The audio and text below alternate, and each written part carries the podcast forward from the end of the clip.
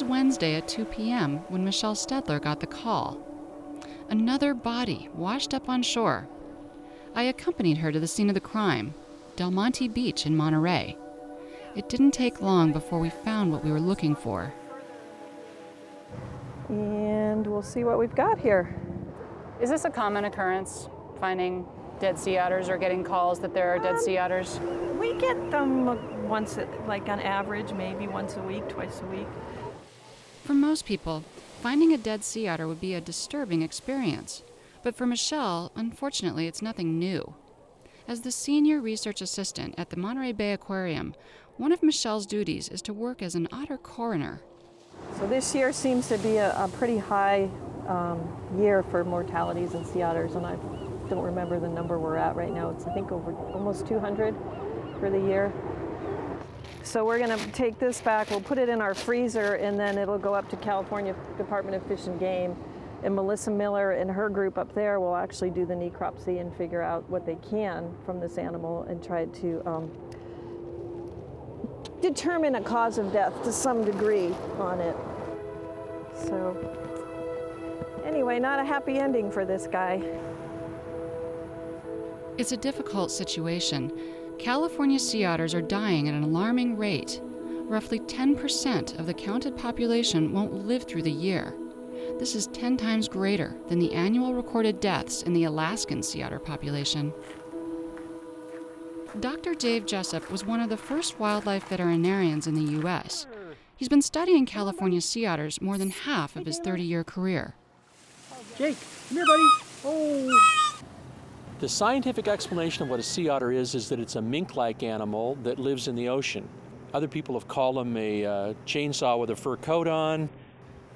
They're a really intelligent animal with a short attention span that has to eat a lot of food and is living kind of on the edge of its ability to survive in the ocean. Morgan, hey buddy. Sea otters are, are a key species. They're a sentinel species, and so they're more helpful than other species in understanding the health of marine environments. Sea otters are like canaries in a coal mine. If sea otters are dying, it points to problems with California's coastal waters.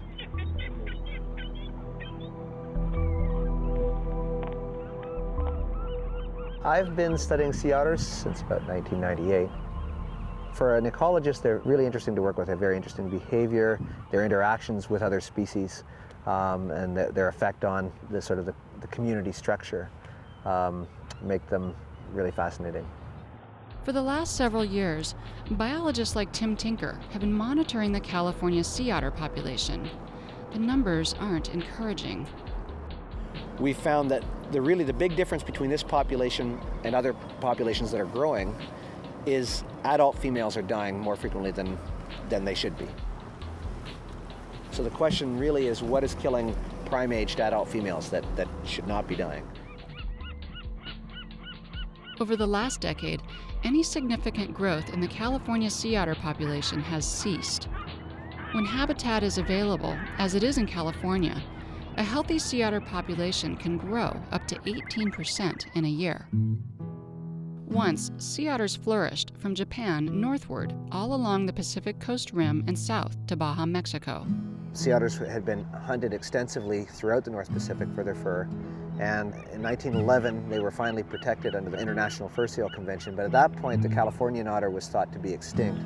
A small remnant population was rediscovered uh, in the late 1920s, early 1930s uh, in the Big Sur coastline, which at that time was, was essentially um, inaccessible. And all the animals today in California are descended from those approximately 50 individuals.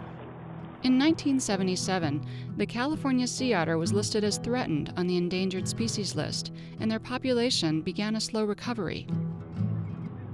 In the mid 1990s, scientists became alarmed when that growth stopped and in some years fell. This year's count is just under 2,800, only slightly more than it was in 1994. Today, their geographic range is limited to a stretch of coastline between Half Moon Bay and Santa Barbara. Their numbers are so low, a single event, like an oil spill, could wipe out the California sea otter forever. We probably have more just raw data on sea otters than almost any other marine mammal you can think of. The challenge is putting all that information together, trying to understand the factors that are limiting recovery of this population and coming up with answers that make sense.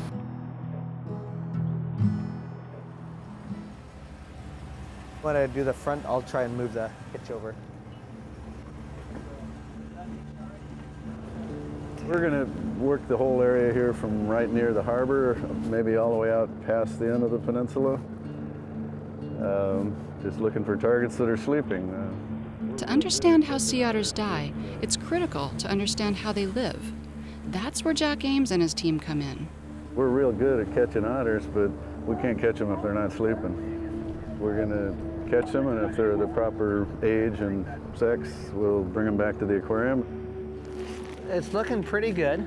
The, uh, the conditions are good so far. We have a good sized group, about looks easily uh, 20, 25 animals.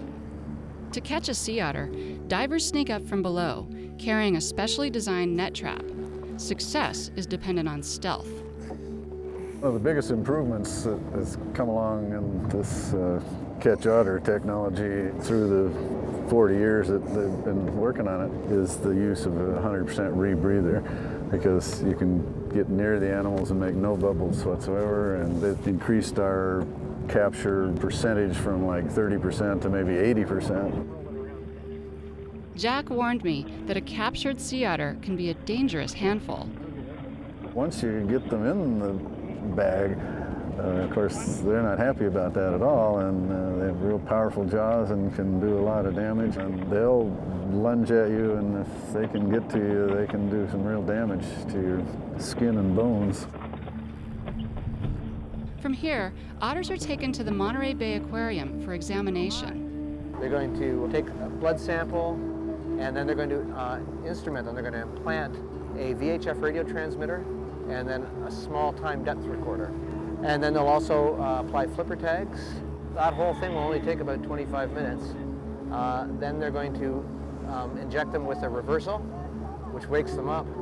And I'll pick them up and take them back to the kelp bed we capture them at and release them. This process allows scientists to collect extremely detailed information on the animal. Sadly, most of these otters will not live out their life expectancy of 12 to 14 years. He's a big guy for seven years old. When a sea otter dies, Melissa Miller steps in. It's her job to examine all of the dead sea otters that are brought in and determine the cause of death. So uh, what we're going to do here is just start the process of a, a detailed postmortem examination, which in the world of veterinary medicine, it's not called, a, called an autopsy because autopsy by definition means examination of self, and we're here examining an otter. So the, the veterinary term for what we're doing is a necropsy. The cause of death in this case appears to be a shark bite, but other factors that led to his demise could be hiding just beneath the surface. So um, there's an interesting hint on this guy. He has algae on his tail. That doesn't jibe with just getting hit by a shark because this tells you he's not, he's not been grooming. This is the classic story of sea otters is quite often the obvious is hiding things that are really critically important. Otters that die from some kind of traumatic event like sharks, boats, that kind of thing, tend to have brain inflammation. And one of the most common causes of that inflammation in otters is infection by single celled parasites called protozoa. For scientists, the cause of this brain infection has been a central question. The answer appears to be quite complex. There's all kinds of different things that kill various sea otters, but the, the, the common connection between those things is that many of them seem to have connections back to land and are potentially getting into the ocean through uh, wastewater, such as runoff. Um, and this includes chemical pollutants such as DDT. It includes biological pollutants such as parasites and bacteria. So it's this common connection of things coming from the land, getting into the ocean, and either directly or indirectly impacting sea otter health. Dr. Miller has found a parasite called Toxoplasma gondii in 40 to 60 percent of the dead otters that she examines. One of its primary sources is quite surprising. Toxoplasma gondii is found in cat feces, and its eggs can be transported from land to water by flushing cat litter down the toilet. So this is one muscle cell that used to be a muscle cell, and now you can pretty much see it's a bag of parasites. In this case, what we can say from this tissue is the animal was infected with toxoplasma. It doesn't mean it died from it, but we know it's infected with it.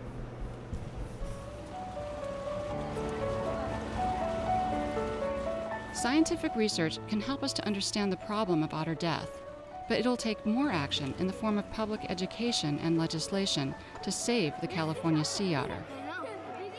It was sort of a neat moment because I'm, I'm there in the aquarium with the kids. The kids are upset. And I thought, there is something I can do. I can learn about this. I can try to see if there's something we can do about it. In the summer of 2005, a family's annual trip to the Monterey Bay Aquarium sparked just such a change in public policy.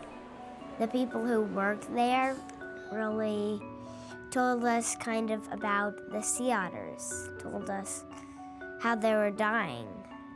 And then I was like, Dad, you, we have to do something about the sea otters. State Assembly member Dave Jones co authored a bill that requires a label on cat litter bags that warns users not to flush it down the toilet. The new law, which took effect in early 2007, provides funding sources for additional research, including adding a checkoff box on state income tax forms for voluntary donations. The bill also increases fines for activities that harm wild sea otters, like dumping pollutants. As important as it is, linking the Toxoplasma gondii parasite to otter deaths only provides part of the answer to the mystery of what's killing sea otters. Look at, look at that one up there. Two of them up there. It's a, a multiple set of causes. You can look at pollutants and then say, okay, now what kinds of things can we do? Is it holding runoff, street runoff? Is it holding farm runoff? Is it managing our sewage differently? Is it managing our harbors differently? Is it worrying about septic systems? You know, those kinds of things all have somewhat different solutions, but they focus you on a problem. Preserving California's sea otters presents a complex dilemma, one that will require action on many fronts. This is a commitment to which scientists will remain dedicated for as long as it takes. My biggest hope for the future is that within the next four or five years, we make enough progress on what's causing the deaths of large numbers of sea otters that we already start to see the population coming up. I'd like to see them up to where we don't have to worry about them so much anymore.